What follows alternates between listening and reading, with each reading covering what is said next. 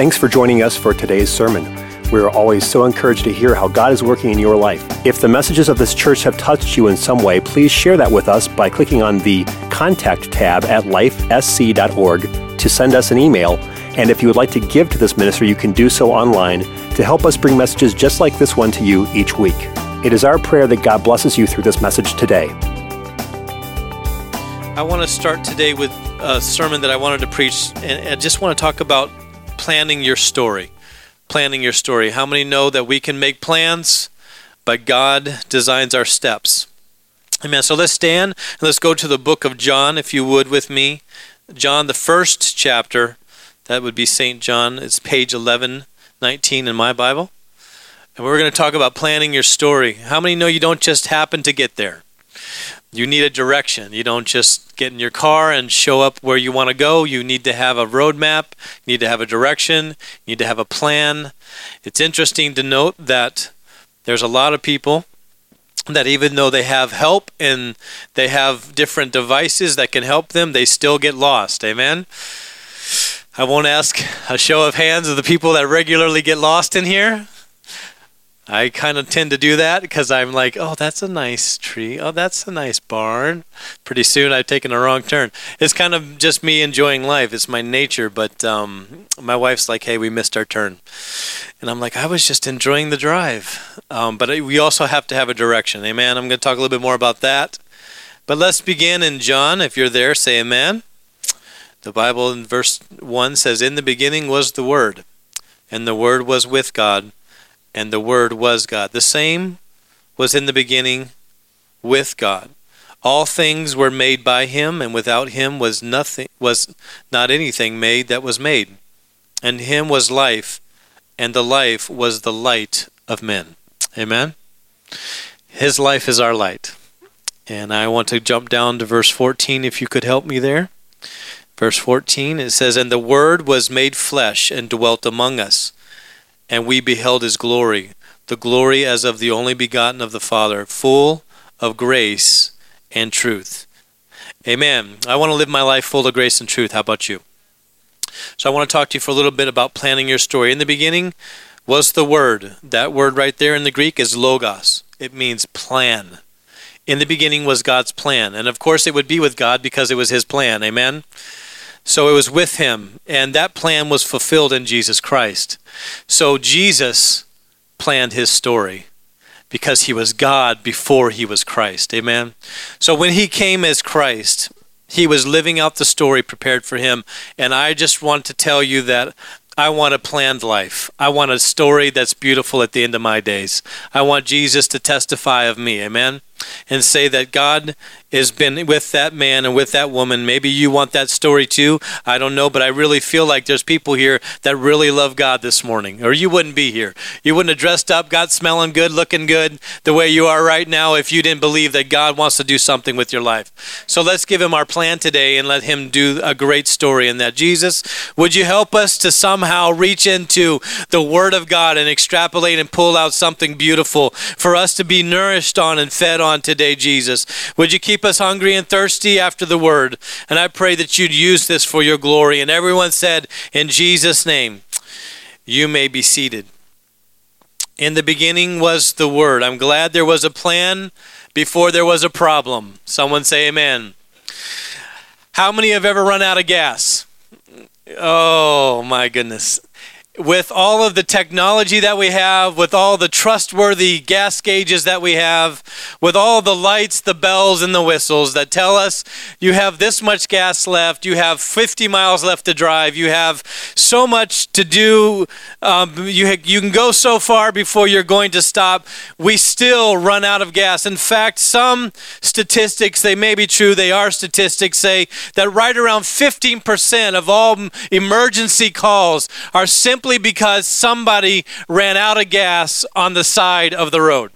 How do we do this when we have gas stations everywhere? We're not in scarcity for gas. It's not like we have to drive 100 miles to get to a gas station, but we still, because we have this propensity to procrastinate, amen? We'll get it next time, or we'll get it when we're near home, or the price is better over by the mall, or the, we know we know that we can get gas in different places, but we still tend to run out. I remember one time where I nearly ran out of gas. I don't run out of gas often. I don't know that I've ever run out of gas. If I have, forgive me for not remembering, but I usually am right on top of that, and I I set my wallet up on the dash where the light turns on, where the gas tells you, hey, you're running out of gas. And I never saw the light. And I looked down and literally was on fumes. My father used to do this. He knew how to coast into the gas station. Anybody have a father like that? He could literally drive a car on fumes and like would it would it would literally conk out as he's pulling into the pump he I don't know if it was some sort of weird enjoyment that he had like I got everything out of this tank but that is not the way that I want to live my life. I don't like worrying and fretting whether I'm going to get where I need to go. And then the story that I want to pull for you today, not only am I talking about Jesus being made flesh and living the plan that was set before the world began, but I also want to talk about the five foolish and five wise virgins. It's called the parable of the ten virgins. And that particular story is very interesting, and we'll get to it in just a minute. But as we look at the fact that so many have so many problems with even their gas tank being full. I wonder if sometimes we procrastinate in our prayer life and we procrastinate. Somebody help me preach about now. We procrastinate procrastinate in the areas where God wants us to be proactive. Amen. And I'm asking you today to examine your own story. Where would you say that your story would be better had it been for you being a person that walked after God's spirit and not after your flesh? And where have you made decisions you wish you could go back and change and you could start all over at a point and make something different in that moment or in that time of your life? If you look back and you see things you either regret or you wish you could change, I want you to know that there's a God who can redeem the past. Amen. He can start now and go back into your past and make it for your good. And then he can take your future and make it better. I want to live by God's plan in my life.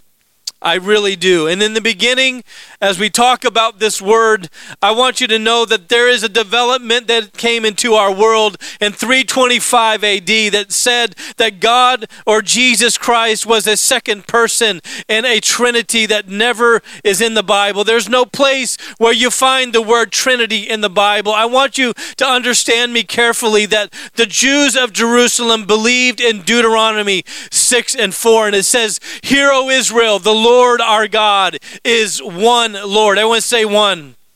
That's why Jesus, when he said that he was the Son of God, they picked up stones and wanted to stone him in John 10 and 30 through 33 because they said he had blasphemed. What they meant by that was, we only serve one God, and that is Jehovah.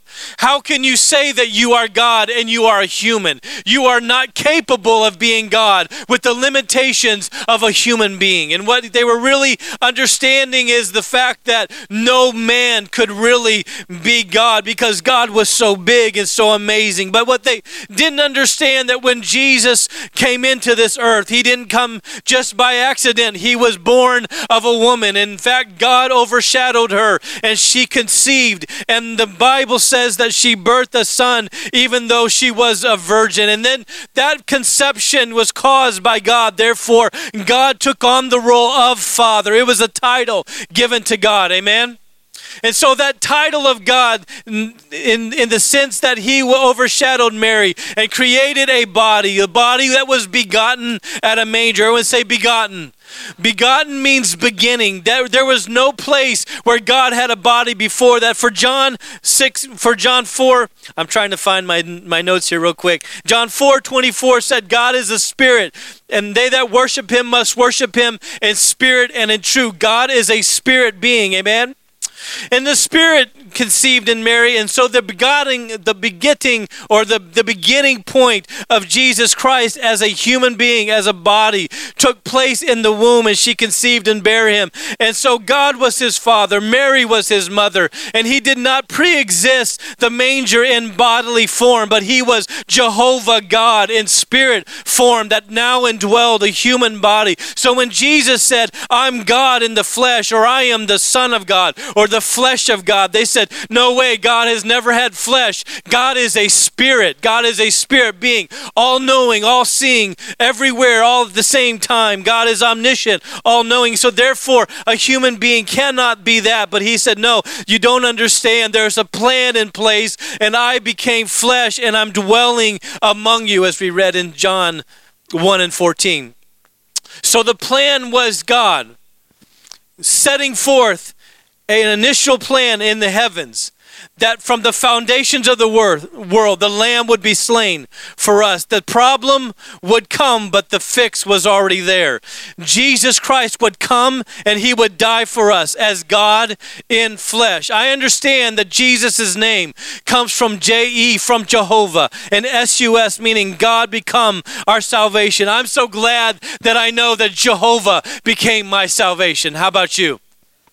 I'm glad that I know that God didn't just send somebody else to take care of a problem, but He came on my behalf. He divested Himself of His glory and came down so that the glory of God could be revealed in Jesus Christ.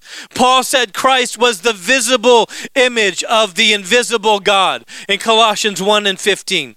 John said he existed in the beginning, begotten in body, but existing in spirit before the beginning. So therefore, God did all things working through him because God obviously was there as spirit and then was formed as body and then died for us. Jesus pre existed the manger not in bodily form, but in spiritual form. And this does not cause a contradiction in Scripture when the, when the Apostle Paul writes that he was set on the right hand of God. But we have to understand in Ephesians 1 and 20, when God raised Christ to the right hand, it doesn't contradict any other of the scriptures of Isaiah where he was in the flow of prophet, prophet prophetic utterance and he talks about Jesus Christ and God Almighty. We understand that when the scripture talks talks about God being on the right hand, that is really referring to the right hand of power, not a physical location. We know this because the power of God, often used even in the antiquity times, they would refer to my right hand man or my right hand of authority. So whenever you see the scripture talking about Christ raised and set down on the right hand of God, it's referring to his authority and his power being almighty and being God in flesh. And so we look at Scripture because we want to make sure we understand that Ephesians 1 and 20 is not a contradiction. If you pull up Isaiah 44, 6 through 8, I'll show you that what it talks about here when it's talking about set down on the right hand of heaven. If you go to Isaiah 44, 6 through 8 for me, real quick, Nate, you'll see that this would be a direct contradiction to Isaiah 44, 6 and 8, where it says, Thus saith the Lord, the King of Israel, and his Redeemer The Lord of hosts. I am the first and the last, and beside me there is no God. Look at Isaiah chapter 45 and verse 5 for me, Nate, if you would pull that up. I can read it if you don't have it, but I want you to see that there would be a massive contradiction if we had a God who was separate from God in that in the sense that he was a son or flesh or a different person. God himself came and robed himself in flesh for me and for you, and he died for us on the cross. And that story is the story that was planned from the beginning of time. Literally, Jesus filled, fulfilled what the story was told in the mind of God before it ever happened. Isaiah 45 and 5 would contradict Ephesians 1 and 20 if there was a literal right hand location for Jesus to set down on because it said, I am the Lord and there is none else. There is no God beside me. I girded thee through, though thou hast not known me. Look at one more verse just to make sure you understand. 45, verse 21 and 22 is very clear because I would say that, hey, well, it looks like to me that God God is saying there's no God other than me. But if you look at Isaiah 45, 21 and 22, there's more clarif- clarification. Tell ye and bring them near, yea, let them take counsel together who hath declared this from ancient time, who hath told it from that time. Have I not the Lord? There is no God else beside me, and a just God and a Savior. There is none beside me. In other words, there is no Savior besides Jehovah. There is no Savior next to me. So I have the $60 million question for you today. If God is all knowing and omnipresent, meaning His Spirit is everywhere, how do you get on the right side of somebody who is everywhere? It is impossible to find the right side. So, the literal translation of Colossians 1 and 15, in congruency with Isaiah, tells us that God is not talking about a physical location, but an authority and a power that Jesus Christ had, that in him would be all power and all authority. Amen? So, we have to know that in the church of the living God. Hosea picks it up in 13 and 4, where he says these words. Hosea is talking and he says, Yet I am the Lord thy God from the land of Egypt, and thou shalt know no God but me, for there is no Savior beside me. That would be a lie if Jesus was sitting on his right hand. But we know that the scripture is true, amen? There is no error in the scripture. It's talking about God Almighty in flesh come to die for us. I'm grateful He came to get us. Amen. I'm grateful God had a plan. Amen. And I want that plan to be activated in my life. If He can do that throughout all of time, we learned some beautiful things from Bible study this week. Brother Raymond Woodward was teaching the skin off his Bible um, world class Bible teaching. If you didn't get a chance to see that or you'd like to see it, I've got all the DVDs. I will share them with you as long as you bring them back to me. Because I would love to have them back, and I'm going to dissect them myself. But every five minutes, there was a revelation from the Word of God as we sat there and just were overwhelmed by the beauty of truth. Amen? When truth hits you, you should respond to it when you feel it, you should have a response to it. When you say that's that's the word of God, I know it is. When they were stoning Stephen, he looked up and he saw some say two thrones, God on the throne and Jesus on his right hand. And brother Davis was talking to a young man and he said, brother Davis one of our evangelists at camp. The evening he said, "Well, you would see two people too if you were getting hit in the head with rocks." But that's not the case. Actually, what he saw was one throne and Jesus sitting on the right hand of power. Acts 7 55 and 56 records the actual stoning of Stephen and there was one standing there who actually gathered the coats, and his name was Saul. And because of Stephen's uh, example and because of Stephen's testimony, it made them very wrath with him. And they actually ran upon him and took him outside the city, according to what I read, and then stoned him for his understanding of who Jesus was. And as he looked up, he saw Jesus sitting on the right hand of power, it says. It doesn't say two thrones, but on the right hand of power, which would reference all of the different things that the prophets knew about God, that he is one, ultimately one and the same, he is God Almighty. Amen. Amen. One on the right hand of God of authority, Isaiah would have missed it and it would not have been true.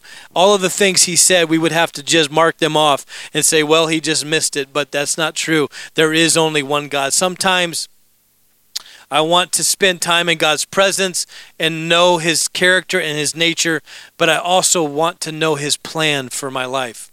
If God can do what he did through the Old Testament, if he can take an Isaiah and show him his nature, if he can take a Jeremiah and walk him outside the city and have him sit down at an outcropping of rocks that are pocked with holes. And eventually, that place where Jeremiah nestles in to pray eventually becomes a place called Golgotha where Jesus died, where he watched Jerusalem be destroyed by the Babylonian armies.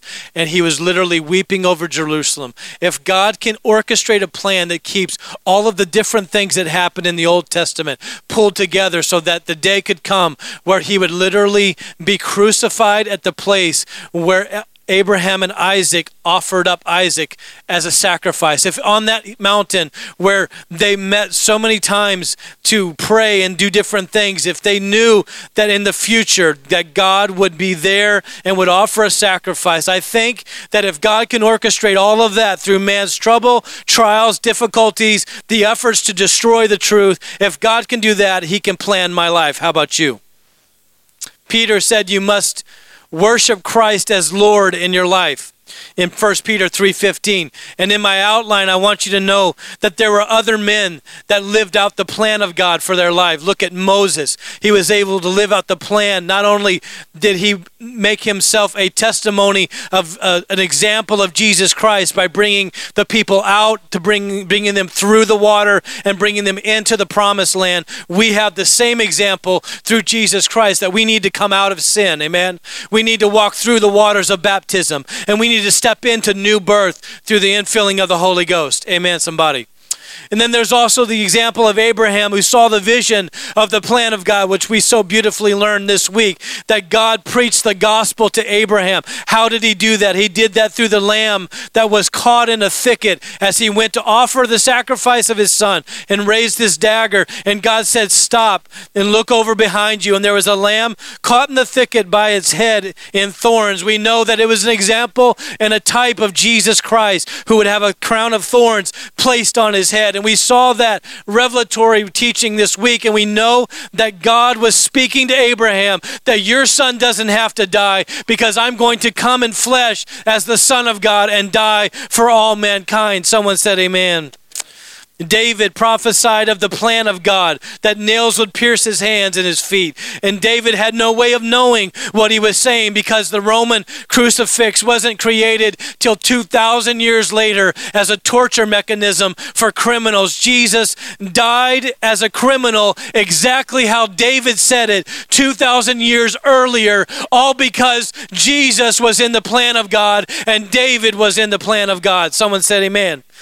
Jeremiah saw it because he walked in the plan of God. And as his beautiful city of Jerusalem was being destroyed in front of him, I just feel like maybe God comforted his heart and say, though they destroy my city, I'll build it again, but I'm not going to build it like it was. I'm now going to die right where you're praying, Jeremiah. In the future, some 800 years, I'm going to be put on a cross right here where you're praying, Jeremiah. And I'm going to die not just for a city, not just for a nation nation, not just for some tribes that I call my people, but I'm going to die for the whole world, for every person that their life would matter because I'll die for everyone.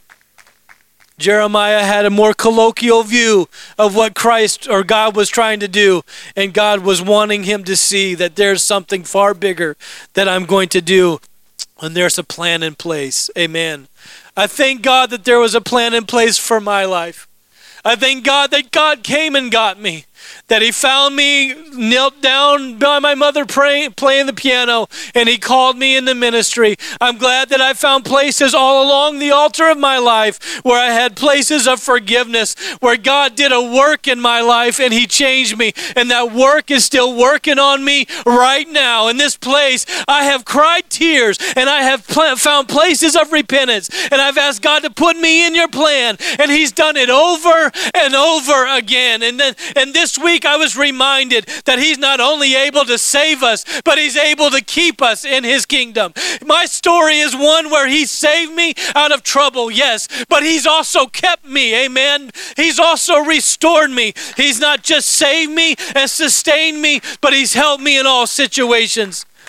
I remember so vividly a time when I was at the Alaska State Camp meeting and I fell on my face and began to pray to God. And I knew I wasn't living right, playing the drums in church, being two faced, being the hypocrite I didn't want to be, hanging out with friends that smoked and did other things. And I was just trying to fit in. But I, I tell you what happened to me that day. I knelt down at an altar and God got a hold of this young boy and he said, You're not going to have that story. I've got a better plan plan for your life. I've got a better story for you, there's going to be something come out of your life that has eternal meaning and eternal value. And from that day, I tell you, I lost value in the things of this world. Nothing seemed to have glamour enough to draw me to the things that, that this world says are most important. But I turned my eyes toward Jesus, and He's kept me in my story and in His plan for my life. There's nothing like walking with God. The Bible says in Psalm 17 and 23 that the steps of a good man are ordered of the Lord. And it goes on to say even more when he pulls it up that Jesus literally can keep us. Now, this is a psalm written by David, and David truly knew what it was like to walk with God. If you get me Psalms 37 and 23, I want to read the last portion of that verse to you. As he puts it up there, it says, The, the, the steps of a good man are ordered of the Lord. And then the last portion of the scripture says, And he delighteth in his way. God delights when we put our life in his plan. He literally says in the scripture here that when we order our steps through God, we make our own plans and trust God to order our steps, but that when God does order our steps and we stay with His plan, it may not be comfortable, it may not always be easy, it may not seem like this is the best route to take, it may have bumps and potholes and different things, but I want you to know that when you stay submitted to God and you walk with God, that He will delight Himself in the way that He takes you. How many would like for God to smile on your plan and smile on your path and smile on your life? Life when he comes and sees how you walk with him. Jesus said, who do you call, why do you call me good? in Mark 10 and 18 I want I want you to know that the steps of a good man the Bible says it's impossible for us to be good men and women without a good God inside of us. Amen? I hit that on a regular basis but there is no good save one Jesus said and that is God. Good the good in us is God. And so, therefore, we understand that as we watch our world disintegrating into all kinds of stereotypes and different people raising their flag saying, we're important and they're important, I want you to know, I'll say it like you've already heard it all lives matter. Amen. Even though some are trying to say, hey, we need more importance put on these situations, and I do believe that the stereotypes are tearing our world apart. But the Revela- in Revelation, it talks about that. In the last days, there will be perilous times that come, and nation will rise against nation. And the Greek there talks about ethnos or ethnic group. Ethnic group will rise against ethnic group in the last days. You're seeing the last days, brothers and sisters. And in the, in the parable that I'm about to get to, where it talks about us being prepared for the bridegroom come, the bridegroom to come. I want you to know that as we watch this happen, the scripture reminds us that in the generation that we see this, God is coming back a second time for his church. I want to be ready, amen. I plan to be ready when Jesus calls my name. I plan to be in a church that's ready. I plan to be in a church that's on fire for God. I plan to be in a church that wants to see God move, that wants to see their friends get saved. We've got one generation left before Jesus comes back. I've been preaching it all my career, and I know I've been hearing it all my life. But when we see these things coming to pass, we know that God is coming soon. He says, in the season that you see it, just as they said in the scriptures that as you see the fig tree tenderize and, and, and, bud, and bud leaves, you know summer's coming. When you see the events that we see happening in our world and the escalation at a level that's just preponderous, we know Jesus is coming back because a world without God is a world that destroys itself. We have to have Jesus. Our, our, our abilities and our prosperity has so far outgrown our morals. It's crazy how much I see people that have no morality, literally none, and they think it's okay. They actually make jokes about it. If I had morality, it'd be a problem. I've seen people make jokes, I've heard them. And I want you to know that God is not interested in having us just pretend and make our way through life just trying to fix our own problems. But if we don't have God in the center of it, there will not be anything good come of it. Amen. But if we put God in the center of it, that is where we can be good men and women, ordered by the Lord in our steps. Amen, somebody. Second Chronicles 7 and 14 came to me a week ago. It's been chewing at the back of my brain all week. The preachers have preached about it at camp as we've been there. And I'm sorry to keep referencing that, but if you hear as much preaching as we've heard in the last week, you would be referencing camp as much as I have too. In Second Chronicles 7 and 14, it says, If my people who are called by my name shall humble themselves and pray and seek my face and turn from their wicked ways, then will I hear from heaven, will forgive their sin, and will hear their land. I want my life, leave that up there if you would, to be a life planned by prayer. Someone said, Amen. We have to plan our life by prayer. It says, if my people, if we're going to be anything, we have to first be his people. Someone said, Amen. We need to be people of God in this secularized Christian world where church is loosely preaching forgiveness and repentance. And people are coming to church but aren't finding true repentance and true conversion. I want you to know I need to be in a church that has a plan of salvation for people, a plan that works, that changes their story, a plan that keeps them saved, and a plan that walks them through and brings them out of the darkness that they've been in and into the marvelous light of Christ Jesus. I need to know that there is saving faith and saving truth truth and saving obedience through the Word of God in this house. Amen. And so we must be God's people and we must be called by His name. I need his name invoked over me in baptism. Amen. I need his name on my life. There's too much going on where I don't need the protection of the name of Jesus. I need to know the power of that name in my prayers. I need to know the power of that name invoked over my life. I need to pray that prayer in Jesus' name and plead the blood and know the power of the blood and the name over my children. I need to know that this world that's going to hell in a handbasket can be safely navigated by the people of the name of of Jesus Christ. That there's people that know how to pray and how to turn God's face toward their needs and toward their situation and can pray for their country and their nation. I need to know that prayer still works. And then a very key component is to pull down our pride and humble ourselves so that God can minister through us. Amen. If we're so puffed up with pride, it's all about us all about our rights, all about our needs, instead of looking to somebody else's needs. I was standing in Aldo looking at shoes that sometimes I do. I tend to window shop at shoes more than I buy. I don't know why I do that. It would seem to be a waste of time, but I sure like the shoes. And uh, maybe I'm I just raised by my mom and my sister too much, and I do a little bit of woman shoe shopping. Look at them, try them on, put them back. Um, but I I was standing there and there was a man to my left looking at the clearance area and I was just drawn to him. I felt my spirit was saying, You need to talk to that man. And I turned to him and I said, How are you doing today? He said, Pretty good. I said, Seems like. He goes, How are you doing? I said, I'm fine. He said, and he just we started a conversation. He said, "I like these shoes. How about you?" He's like, "Oh yeah, I always like their shoes." We started talking about how they're becoming a little bit more casual, and we got into a conversation. And I said, "I'm a preacher, and and I wear dress shoes a lot of the time, so I constantly I'm looking for good deals."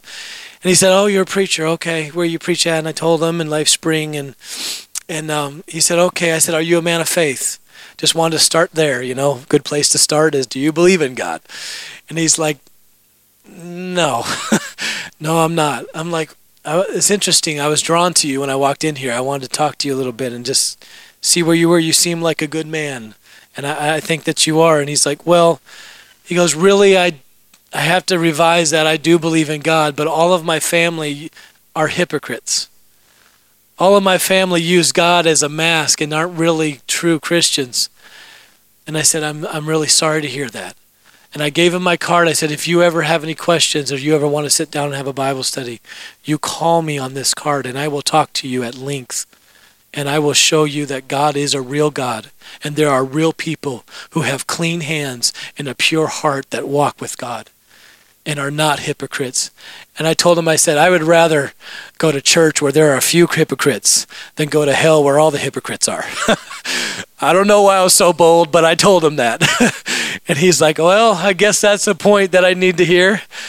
And so he's probably going to give me a call and we're going to sit down and we're going to talk about the Word of God. If you don't care about somebody standing next to you, how will you care whenever God wants you to reach out to somebody you don't know? If you don't care about your brother and sister in the church, how will you reach out to somebody you don't even know that's not even in the church? We need to get a whole heart change where we humble ourselves and say, My schedule's not as important as a lost soul. My schedule and my convenience is not as important as someone going to heaven. If I have to stand here and just talk to somebody I don't know for a few minutes and maybe, just maybe by chance, make an opportunity for them to find a saving truth. How about you? Would you be willing to do that? I know that God wants us to not only live out our plan, but seek His plan in somebody else's life. Seek His way for, for them. It's too hard, preacher. It's just too hard to do that so difficult. There's nothing you do that's worth doing that's not difficult. Amen? There's nothing. I, I, I want you to know that growing up in the church, I realized something very important that pulling yourself back out of sin is twice as hard as never sinning in that area at all. And the reason why the church preaches abstinence in sex and different things like that, because God in His Word says it. He says that there are sins that we must abstain from. There are things that we must keep ourselves from. And the reason why he says that is because our fleshly nature does not get saved, it does not get converted. We are born again in our spirit and in our soul. And we're working on this flesh all of our life. And if you let yourself go into an area of sin, it will be twice as hard for you to come back out of that sin as if it were that you never tasted you never went there. You never tried it. And there are places where God has good things for us, but they're under the sanctity of certain covenants. And we must be sure that we are careful. Trying to walk with God with sin in our life only discourages us because we haven't truly been converted and changed by the power of the Holy Ghost. Brothers and sisters, don't get me wrong here. I'm not saying you can live a life without sin on your own. I'm not saying you can live a life without sin by your own willpower, but sin will destroy you if you don't have the power of the Holy Ghost inside you, which helps you conquer the sin in life. Amen. I know that is a hard topic, and I know that sex is reserved for marriage. It is a fire that is a beautiful thing and a passionate thing and a lovely thing. But God said that it is for the covenant of marriage. It's safe in the fireplace of marriage, but you will burn down a relationship if you start with intimacy and try to work your way backwards. It is the hardest thing to do. And our culture is so designed in such a way that women and men think they have to test drive the vehicle before they purchase it. And the truth of the matter is that God wants you to make that person your number one before you test drive it. Amen? That is the message of the church, and that is the word. Fornicators, adulterers, liars, cheaters, all of those things find a place in the lake of fire, the scripture says. And I have to say things that are inconvenient in this house because I'm a preacher and because I've taken an oath with God that I will watch for the souls of the people of this house. And if you're living that life, I want to encourage you that God can help you to make a separation to, to the point that you separate long enough to make plans and get married and do it the right way. Amen. I know my wife and I were privileged to stand at an altar, never having had sex before. And it is something that is a strange message to this world and sex driven culture. I know that. And even in the church, we're uncomfortable with the word sex coming over the pulpit. But the world is selling it to our eighth graders, and the world is selling it to our fourth graders. And there are people out there that don't care what you think about the word sex, and they're coming after our children. And we are literally seeing the crumbling of families because of the sex driven world we live in. And I've got to say it because I'm a pastor and I see it tear men apart and addictions to pornography. I see it tear families apart. When people think that because they're not happy, they need to go find it someplace else. Hear me today. I'm not condemning anybody in this room. I'm putting you in the hands of Jesus Christ. But as a preacher, I've got to say it. If you need help in this area, get full of the Holy Ghost. Have God help you. Because that's the only way you can do it, is with the Holy Ghost in your life. Chronicles 7, it breaks it down, and I'm trying to help somebody humbly receive the Word of God today. And in the third location of the scripture, it says that we would seek his face. How many have sought God's face before? You didn't care what he did for you. You didn't care how he responded, just as long as you were able to be in his presence. See, if we stop seeking the gifts of God and the handouts of God and His hand, and we start seeking His face, then He'll hear from heaven and heal our land. And the Bible says He hears us. Turn to somebody and say, He hears you. It's important that we know that God hears us. Amen. When we're praying and humbly seeking His face, He hears us. He may not answer as fast as we think He should, but I want you to know that God heard your prayers and He's working on it. It was either a yes, no, or wait, or I will make do and I will do it in my timing. That's what wait usually means, is God's working on it. I want you to know He's working on prayers we pray when we seek Him humbly as his people called by his name. Amen. And so in the scripture that I pulled out in Chronicles, I'm trying to hurry. I needed to get to all this today. I felt I felt God wanted me to address this stuff. In the in the area that I'm pulling out for you, this is Solomon after he dedicated the temple. And if you go on to verse 4 in chapter 8, you see that Solomon is given in the end of chapter 7 some some commandments from God. And he said if you will keep my commandments and if you will keep my statutes I'll put my name upon this tabernacle. He was dedicating his tabernacle Solomon's tabernacle. He said I'll put my name there. My name will rest in that place. How many want God's name resting on this church? Amen Oh, yes, we do. We want to keep God's covenants because what Solomon had in that day, we have as spiritual lessons to us. And so, if we keep God's commandments, if we walk after God through the Spirit's help, we can literally have God's name on our lives.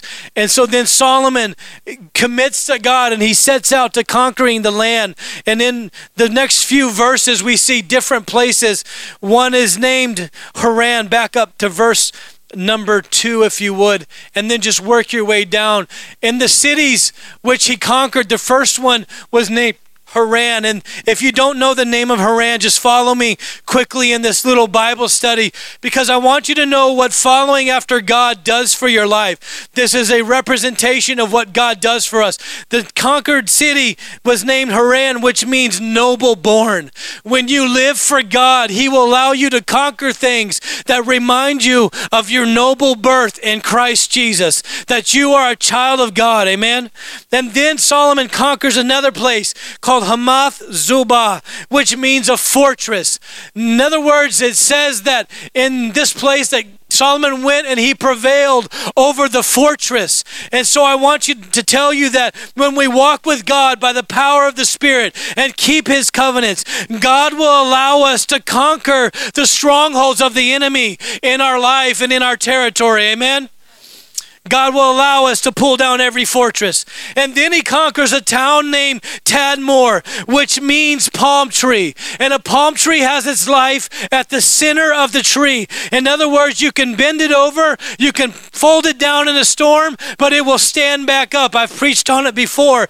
The Bible literally tells us in this example that as he conquered that city, it means that our life would be found in a very hidden place in the deepest parts and that the palm tree that's what it represents. And then he conquers a place called Beth Horon which means house of hollowness. And when we walk with god through the power of the holy ghost and we conquer sins and we let ourselves be submitted to the word of god and change our lives we literally conquer the ability for this house to be empty this house to not have a place where the anointing falls. I want this place to be a place where God's power is, where there is no hollowness, but it's full of God's presence and it's full of the power of God. I want that plan in my life. Amen.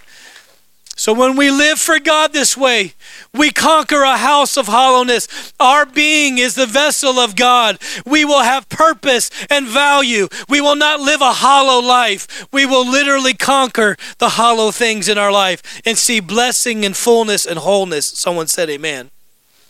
And then also, Solomon conquered a place called Baalath, which is meaning mistress.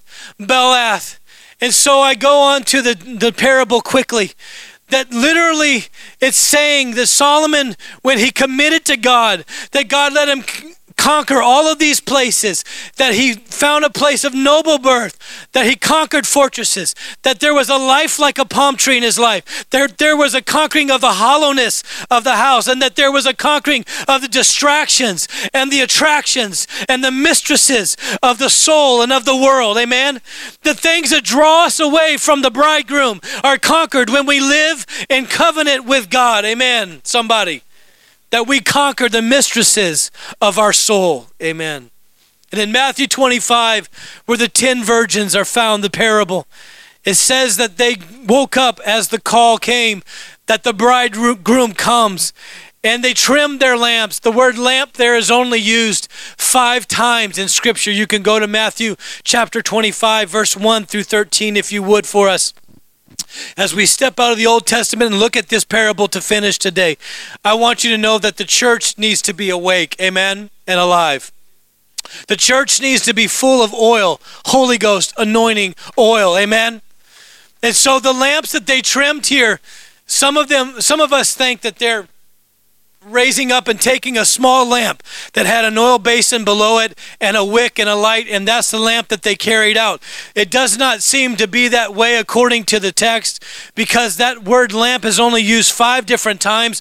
One of the times is used when they came to get Jesus at the Garden of Gethsemane. They carried torches that were like lamps with a with a vessel that had a that had a flame on it, and it would burn up and use that oil that was in it. But they had the same kind of lamp because it would seem that they were going out to meet the bridegroom, and what they would do in those days and customs the bridegroom would come in and they would hold out the torches and have somewhat of a parade, as it were, where the bridegroom would come in and then the bride would go in with the bridegroom. And so they needed these lamps to celebrate the certain passage of the groom walking by in order to go in to the marriage supper of the lamb or the or the supper of the bride and groom.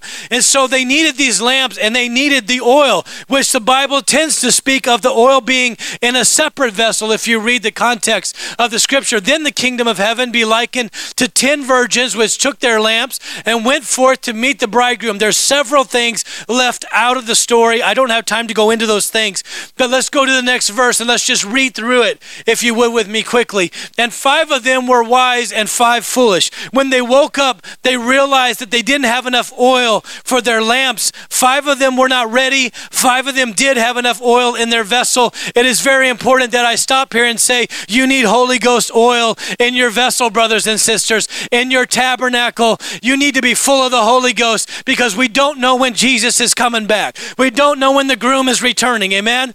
You go ahead and go home and read from Matthew 24 all the way through the end of the chapter, all the way through the end of Matthew, and you'll see it talks about that we don't know the day nor the hour, but we must be ready. And the only way to be ready is to be full of anointing oil, to be full of the Holy Ghost. Amen.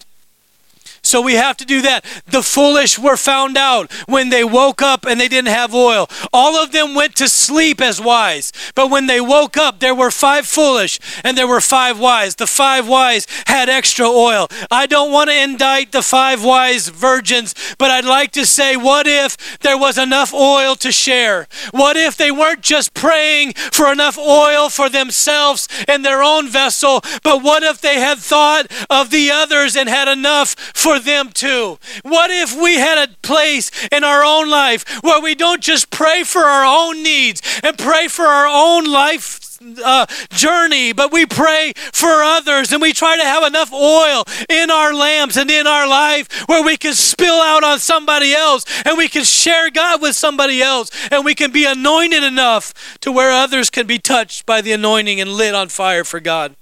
What if we were to do that? John said in the Word, that it was made flesh. I'll get back to that. But in the rest of the, the story here, we see that they went out in the next verse. If you go to verse 5, it says, While the bridegroom tarried, they that slum- they slumbered they all slumbered and slept. Notice that the wise and the foolish slept. There are times when churches go through cycles where they're sleeping and they're not as awake as they should be.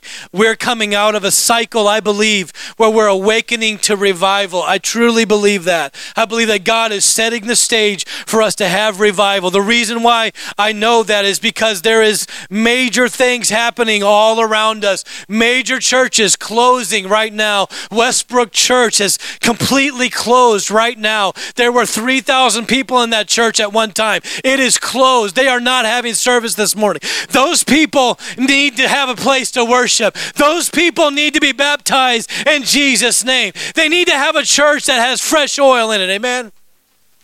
And we're going to see that revival. We're going to see that revival. And while the bridegroom tarries, they all slept. Let's wake up, church. Let's come alive. And the, at midnight there was a cry made, Behold, the bridegroom cometh. Go ye out to meet him. Go on to the next verse. And all those virgins arose and trimmed their lamps. Next verse. And the foolish said unto the wise, Give us of your oil, for our lamps are gone out. There wasn't enough. And there's so many things I could touch on here. I just have to discipline myself to keep reading. and verse 9 says, But the wise answered, saying, Not so, lest there not be enough for us and you, but go ye rather to them that sell and buy for yourself. And these foolish virgins did go and do that, but it made them late for the bridegroom. Next verse. And while they went to buy, the bridegroom came, and they were and and they that were ready went in with him to the marriage, and the door was shut. Next verse. Afterwards came also the other virgins, saying, Lord, Lord, open to us. They had a lamp, they had oil they purchased, they had the ability to light their lamp, but there was no longer a need for it because the bridegroom and the foot and the wise brides had already gone in. And so he said and answered them, Verily, verily, I say unto you, I know you not. That is a indictment to all of the world of Christendom. We must have a knowing relationship with God. We must know him intimately. Amen. We must know him through the power of the Spirit. In the next verse, watch therefore, for ye know neither the day nor the hour wherein the Son of Man cometh. It's literally saying that we have to be ready. I want this church to be ready. Amen. I want you to plan to go to heaven when the trumpet sounds. When the dead in Christ rise first and we are all who are alive are caught up to meet him in the, the air. Do you have a plan to make it to heaven? Have you canceled your reservation in hell? Have you called the devil and told him you can cancel my seat? I will not be there. I'm going to heaven. I'm going to make it right. I'm going to live for God. I'm going to make sure that I'm saved, that I know that I know that I know that I'm going to heaven. Would you stand with me? Today, if you haven't repented of your sins, you need to. If you haven't been washed in the blood, we'll fill the baptistry and baptize you in the name of Jesus Christ for the remission of sins. If you need the Holy Ghost, all you need to do is respond to the word, and God will fill you with the Holy Ghost. That can happen here today, and it's going to happen more and more as we let ourselves respond to God. Here's the thing, brothers and sisters. Now that we come to the closing of this service, you have to be the ones that respond to it. I was so impressed by the fact that even though the preacher preaches, if you don't respond, if you don't let God reach into you and pull something out of you, this is just another sermon for another Sunday, followed by another lunch. I want you to know that we have to respond to what God says. If there's a place that was struck in you that got uncomfortable, while I was preaching. I ask you to know that that is God's conviction, not God's condemnation. He does not condemn us, but He convicts us and draws us with His kindness. And if there's anything in your life you need to repent of, would you make an altar out of this place today? As they bring these lights down, I want you to know that I cannot know what's in your life. And even in Scripture, when it comes to the end of days, when there's a judgment for our life, it talks about some some semblance of being surprised at who did what and who had what in their life. I want to be a person who's real, who's honest with you, and say that I need an altar as much as you need an altar. I need God to touch me as much as you need God to touch you.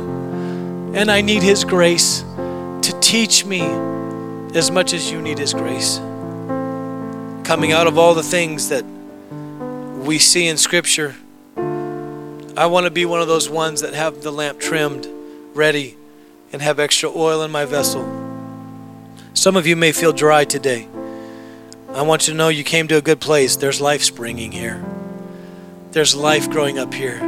We preach a gospel where everything gets to live. Amen. So today, if you found yourself with any kind of lust struggle, that brings forth sin. And when sin is conceived, it brings forth death. If you found any death in your life, the gospel I'm preaching will reverse the curse. Amen. And put life back into you. You can have that today. Would you lift your hands with me? I'm opening this altar. If you need God to restore you in any way, if you've been walking with God but you want to be awakened more than ever before, if you want your sons, your daughters to live for God in a way, like never before. If you have a fortress in your life you need to conquer, if you have a stronghold that you need to tear down, today you can do it. This altar's open to you. There's a place to bow your knee and pray. I'd ask you, would you come? Would you seek God? Would you gather every um, ounce of strength that you have and say, God, I want your plan for my life. God, I want you to write my story. Maybe you've tried to write it, but you've been successful in areas and not so successful in others. Give him the story. Give him the story. Let him put you back in his plan for you. Let him start all over again if he has to and build something beautiful out of you. You can find a place to pray today. In Jesus' name.